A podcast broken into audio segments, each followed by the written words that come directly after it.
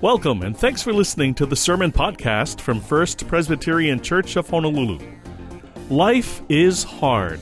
Sometimes it gets harder, like during this pandemic. People have died. People are sick. Unemployment is at record highs, and the future is uncertain. How do we cope? How do we get to normalcy? Or even better, how do we thrive even in this time? Here's First Pres worship leader Jason Waldrip with the sermon, Pathway to Peace. Warmest greetings to all of you from our Koalau campus. As I was driving up the road to the church this morning, my heart was full as I thought of all of you and the tremendous ways God has and continues to bless us during this season. It is my prayer that we can keep our attention and focus on Him. But gee, there's a lot of distraction, and it's hard to avoid the news these days, right? Deep down, I know reading and watching too much news is not good for my emotional and mental well-being. Now, don't get me wrong, I understand the importance of staying informed, but too often I find myself falling down the news rabbit hole once I start consuming it. The attention-grabbing headlines are everywhere, and the vast majority are getting harder to digest without being discouraged. Yes, things are opening back up, and I'm grateful for that. And I'm very grateful that here in our islands, we have been successful at flattening the curve. But already, we are hearing reports of second waves around the world. We are bombarded with headlines concerning our economy. The unemployment rate is skyrocketing. And with, and we are all coming to grips with the fact that our world is in many ways forever changed. But wait, there's more. It's an election year. Wow, there's so much going on. In this season, I think it's safe to say there is a war on peace. The evidence is all around us.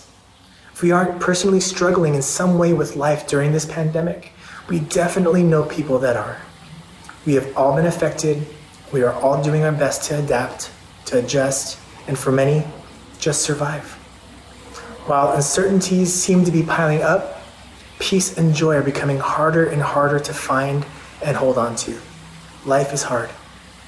But the truth is that we are not the only ones who have struggled with life-altering events and circumstances. Generations before us have endured other pandemics and plagues, catastrophic wars, and deadly famines. Unfortunately, great suffering is and will continue to be part of our human experience. Now, we learned from Pastor Dan a couple of weeks back that God doesn't create suffering, but that He does show up in the midst of it. His goodness, His love, His peace, whether we see it or feel it right now, is all around us. But how can we actually experience it? How can we press into it? How can we experience and hold on to more of God's peace? Well, we have some incredible teachers in the Bible that can help us shed light on this. And for those of us who are following Jesus, what better way is there for us to learn than from one of the first followers of Jesus who wrote plenty about this issue?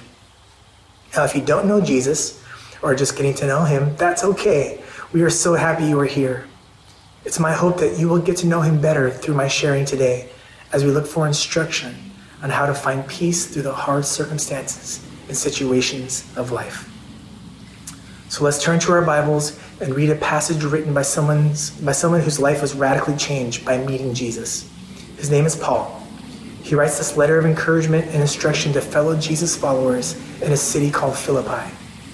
He's writing to people like us, people who are living through difficult times. Let's read his words together, and may they be an encouragement for us today from the letter to the Philippians, chapter four, verses four through seven. Rejoice in the Lord always. Again, I will say, rejoice. Let your reasonableness be known to everyone. The Lord is at hand. Do not be anxious about anything, but in everything by prayer and supplication with thanksgiving, let your requests be made known to God, and the peace of God, which surpasses all understanding, will guard your hearts and your minds in Christ Jesus. Amen. Now I know what you're thinking. Paul, come on, really, rejoice in the Lord? You may be thinking, how out of touch is this guy? Is he so out of touch with the harsh realities of life that he can talk about rejoicing? Who is he to tell us not to be anxious? Maybe he's trying to numb himself, to avoid the pain of life by pretending it doesn't exist. His words seem so out of touch, right? I understand this reaction, believe me. This is a conversation that I, I've had with myself. But before we dismiss Paul as some out-of-touch uh, Bible character, consider this. He wrote these very words from a prison cell, when at any moment he could be executed. Not because he was a murderer or a thief, but because he believed in Jesus. Look, this man lived through great suffering, and actually tradition tells us he was eventually beheaded by the Roman government. Let's listen to his words written in a different letter as he describes some of his life experiences. From the second letter to the Corinthian church, chapter eleven, verses twenty-three to twenty-seven. I've worked much harder, been jailed more often, beaten up more times than I can count, and at death's door time after time. I've been flogged five times with the Jews' thirty-nine lashes, beaten by Roman rods three times, pummeled with rocks once. I've been shipwrecked three times, and immersed in the open sea for a night and a day. In hard traveling year in and year out, I've had to ford rivers, fend off robbers, struggle with friends, struggle with foes. I've been at risk in the city, at risk in the country, endangered by desert sun and sea storm, and betrayed by those I thought were my brothers.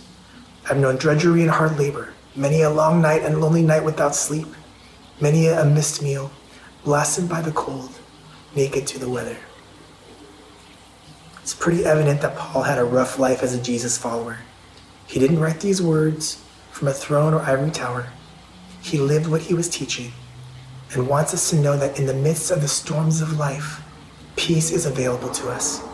In fact, in these four short verses written for the Philippian church, Paul shares with us three steps that I would like to call a pathway to peace. Let's take a closer look at these verses again, one by one, starting with verse four.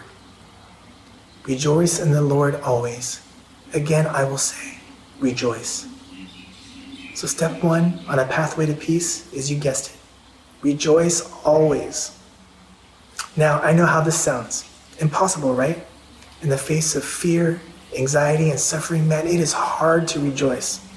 I mean, to rejoice is to be joyous or full of joy. I know when things get hard for me and I begin to stress, the last thing I think about is expressing joy. In those anxious moments, joy feels like a distant friend.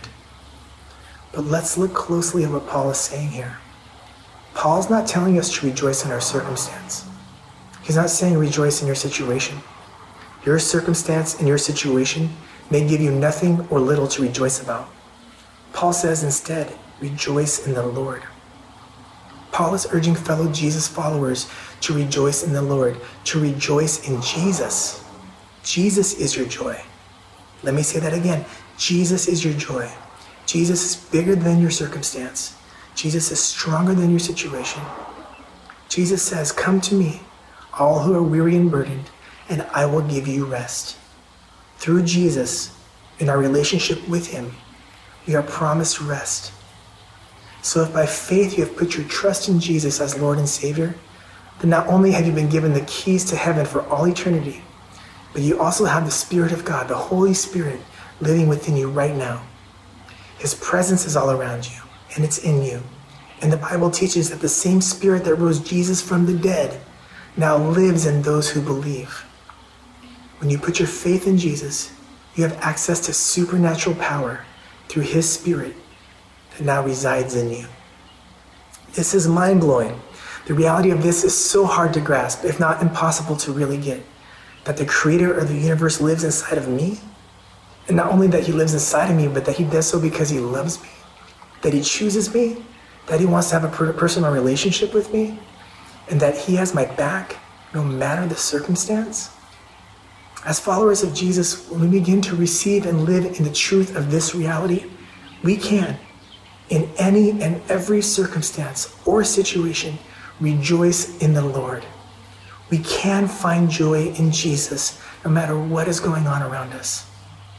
So when things get tough, Paul's words here are urging us to action, teaching us that there is power in rejoicing. And this is not something we're supposed to do just once a week during official church services. And it's not something we do only when it feels good or when we're in the mood. And it's not something we do only when things are going well. What does Paul say? Rejoice in the Lord always. And for, and for more emphasis, he says, again, I say rejoice. I love being a worship leader for so many reasons. But one of the main, main reasons is I know firsthand the power of music. During a time of great physical, emotional, and spiritual healing for me, I volunteered weekly at a children's hospital. I would go room to room with my guitar and ask if I could share a song with anyone who wanted to listen. It was amazing to see how music could elevate the room, how a simple song could bring a moment of joy, hope, or peace. Sadly, I would often see the same patients and their parents week after week. For the parents of these precious babies and children with serious conditions, I became a welcome part of their week, and I also look forward to being with them. And the strange thing, strange thing is that it wasn't always a joyous occasion when I played for them. Sometimes it would be, but oftentimes, parents would break down and cry as I sang to their kids. And I learned that that was okay. In those moments, the music I shared from my heart touched them in a way they needed. Music is funny like that. Sometimes we sing and dance with joy, and it's easy to celebrate. And other times, all we can do is quietly listen, often with tears streaming down our face. In these moments at the hospital, God was teaching me about musical worship and the power of being in His presence through singing praise. Sometimes when God shows up, we sing and dance. Other times we cry. But whatever happens, it's an honest and beautiful response of being in His presence. I believe rejoicing isn't about being in a constant state of joy or maintaining a static environment. Joy, like all of our emotions, is dynamic. And often our tears become the stream from which our joy is nourished.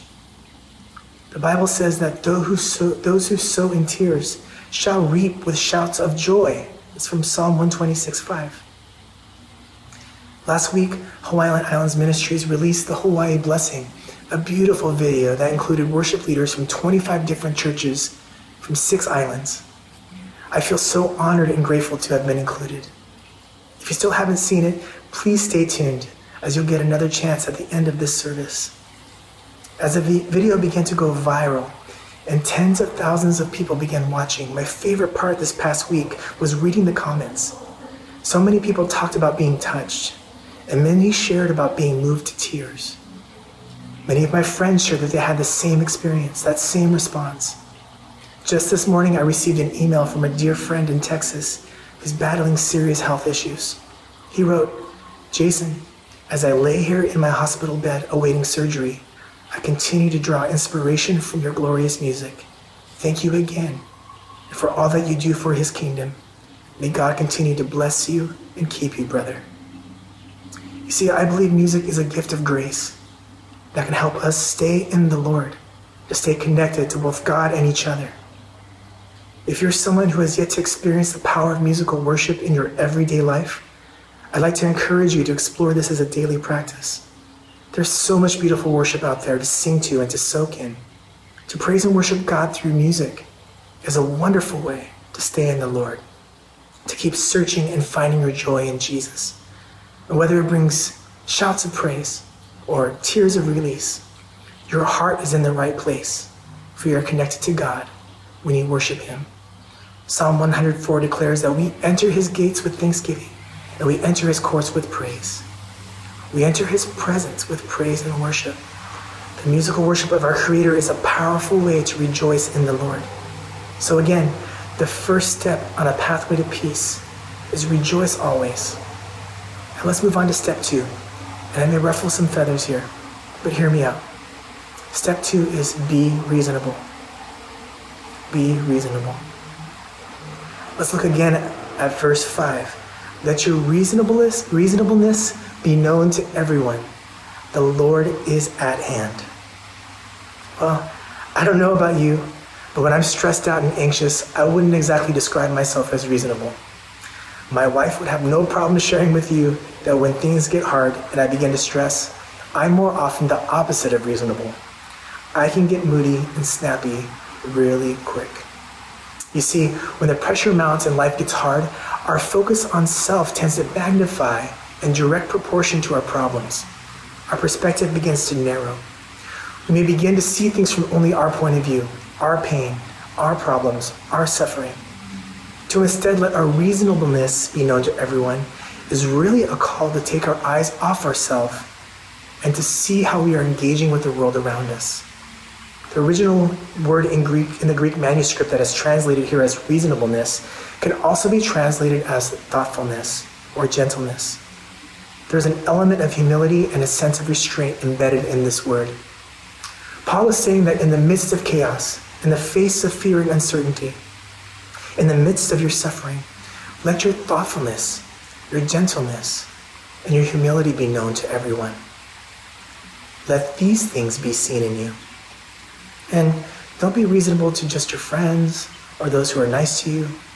May reasonableness be what people see in you during difficult and stressful times and in every situation. Paul wants us, Jesus followers, to be known for our reasonableness. But we have to ask ourselves, what do we want to be most known for? Is it your physical appearance, your personality, your career, your wealth, your wisdom, maybe your family?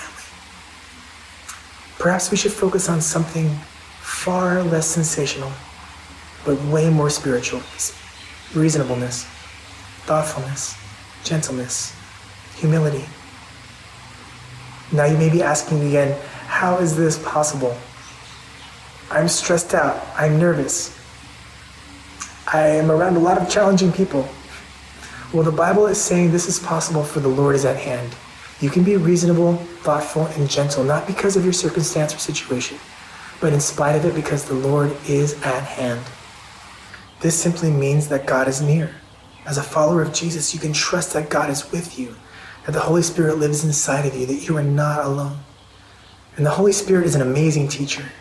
In fact, Jesus told his followers in John fourteen twenty-six that the Holy Spirit will teach you all things and will remind you of everything I've said to you. So in light of the internal stress that we have and surrounded by many external triggers, staying on our pathway to peace requires us to grow in our emotions, to know ourselves well, to be aware of our tendencies to react to the stresses of our world, rather than responding to our situations from a deep knowledge and understanding of who we are. As we interact with the world around us, we must remember that God is near. He is with us. We are to be reasonable, thoughtful, and gentle in our circumstances, and can do so by the power of the Holy Spirit that lives inside of us. He will help us. He will teach us. God is near. He is at hand. And this leads us to our final step on a pathway to peace, which is be prayerful. Be prayerful. Verse six says this: do not be anxious about anything, but in everything by prayer and supplication with thanksgiving, let your requests be made known to God. The Bible is sharing some great wisdom here. Let's look closely at this. In verse five, our reasonableness is to be, to be made known to others, while in verse six, our requests are to be made known to God. I love how the Bible gives us the hard truth sometimes. If we need to be unreasonable, emotional, frustrated, let's not make that known to others, but let's take those things to God. Let's take the hard stuff to Him. He is big enough and strong enough to handle our loudest and deepest cries. He can handle our hard questions. In fact, I believe He wants to hear our frustrations and fears. And it's all about prayer. Do not be anxious about anything, but in everything by prayer. Prayer is simply communicating with God. The Bible makes it clear here that the alternative to anxiety or worry is the pouring out of one's heart to God in prayer. Release from anxiety comes through laying yourself bare before God. D A Carson says the way to be anxious about nothing is to be prayerful about everything. Being prayerful is the key. But how does this work? What is it about anxiety and prayer that put them in conflict with one another? More specifically, what is it about prayer that makes it an effective antidote to anxiety? Well, as someone who has battled anxiety my whole life, I'd like to share some personal insight concerning anxiety and prayer. First of all, I notice that when I get anxious, my thoughts are focused on myself. But when I pray, my thoughts are then rooted in God. When I'm anxious, the fruit is a very narrow view of life. I tend to focus on my problems, my issues. But in prayer, the fruit is a very broad view of life. where God is so big that everything else, even my worst problems and worries, shrink into their proper significance. Anxiety gives me a horizontal focus. In prayer, my focus is vertical. That is to say, when I worry, I'm consumed with looking to the left and to the right, forward and backward. But when I pray, I can't help but look up. My anxiety never raises my eyes above my problems, my situation, and my circumstances, where prayer raises everything beyond myself to focusing and seeing God and His power. Anxiety looks to solve problems. Prayer looks to God to endure problems. Anxiety is a concern over circumstances I can't control, while prayer is expressing confidence in the God of all circumstances. And lastly, anxiety, anxiety is truly an expression of fear, while prayer is truly an expression of faith. Paul says, but in everything by prayer, in every circumstance, no matter how serious or casual, no matter how tragic or trivial, and at all times we are to pray. The contrast here is striking. In nothing being anxious, but in everything be prayerful. Many of you already know that my wife Sheila is a flight attendant. With the onset of covid nineteen, the risk of exposure at her job quickly became worrisome for our family, especially since my parents live with us. Rather than risk getting sick and exposing us, Shayla took voluntary unpaid leave until August. To be honest though, there's no guarantee she'll be going back to work even then. She's pretty low in seniority, so it may take many months before the volume of flying reaches the point where she could go back to work. In light of this and the anxiety that this could cause, I rejoice in the fact that my wife has been home and has slept next to me for the past seven weeks in a row. You see, she's been a flight, atten- a flight attendant since we got married, and we've never been together for more than a couple weeks at a time. Eventually, she would have to leave for a work trip, and it would be about a week before I'd see her again. What I realized these past seven weeks is the power of being able to connect with her every single day without a break.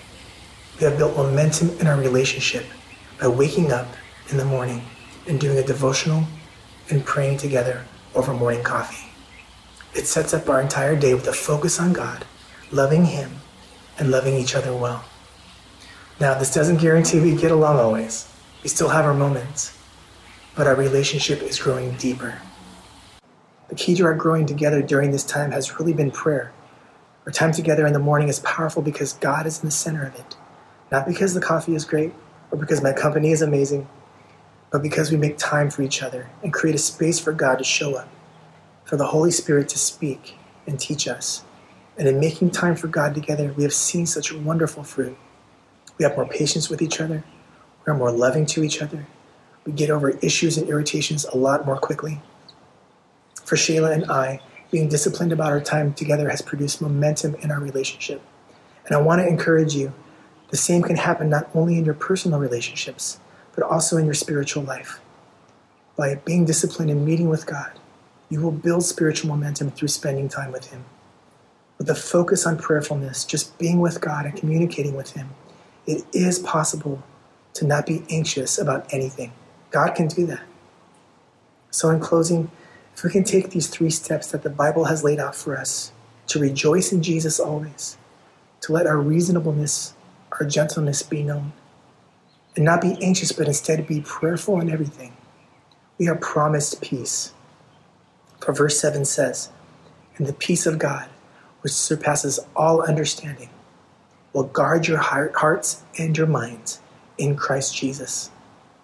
What really excites me about this verse is the peace promised here is not just a feeling of peace.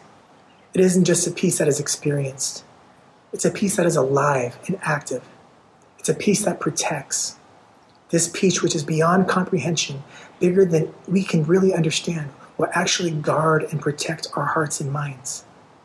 There is a war being waged for our attention, which is why I try to avoid consuming too much news. But really, there's a battle going on over our hearts and minds.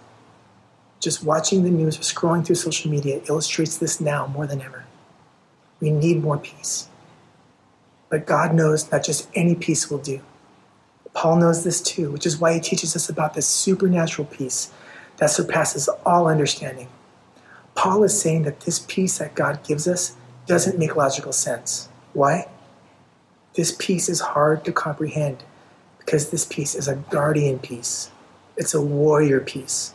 It's a peace that actually fights for us when we get to rest in Jesus. Let me say that again. It fights for us while we rest in Jesus. Wow. Doesn't that sound wonderful? Isn't that the kind of peace we all need right now more than ever? The peace I speak of today is available for everyone, and it's available through Jesus. One of his names is the Prince of Peace, and he wants to offer his peace to you today. But Jesus is a gentleman and will not barge his way into your life. He must be invited. The Bible says he stands at the door and knocks, and if you let him in, he will come in and eat with you. This is a reminder that Jesus cares about friendship, that he will meet you where you are right now if you invite him in. If you'd like to invite Jesus into your life today, in a moment I will invite you to join me in a prayer of sorry, thank you, and please. Sorry acknowledges who we are as people who fall short.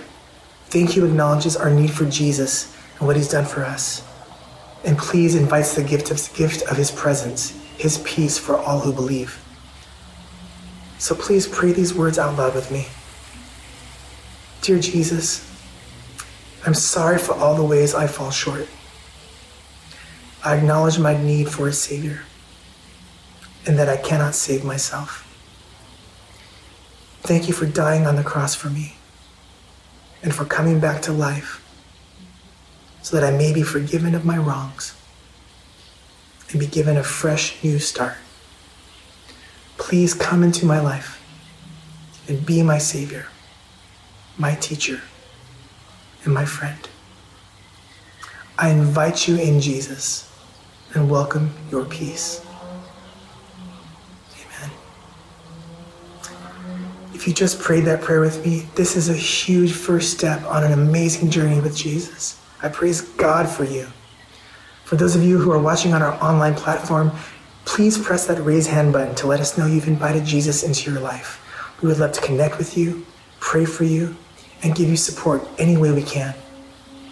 And maybe you heard something in today's message that really stood out to you and would like to discuss, or just have questions about the message or even our church.